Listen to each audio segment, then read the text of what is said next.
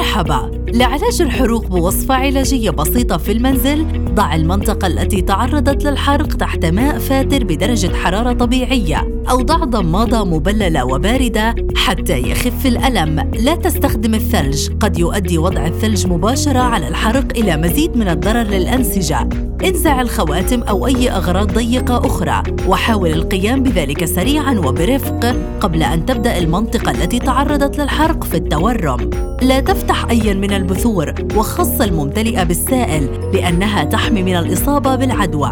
وفي حال انفتاح الفقاعة نظف المنطقة بالماء. استخدم صابونا لطيفا وضع مرهما مضادا حيويا. ضع مرطبا بمجرد تبريد الحرق تماما كالألوفيرا أو مادة مرطبة أخرى. وأخيرا غط الحرق بضماده من الشاش المعقم وليس باستخدام القطن الناعم. لفه بشكل فضفاض لتجنب الضغط على الجلد المحروق. إلى اللقاء في وصفة علاجية جديدة.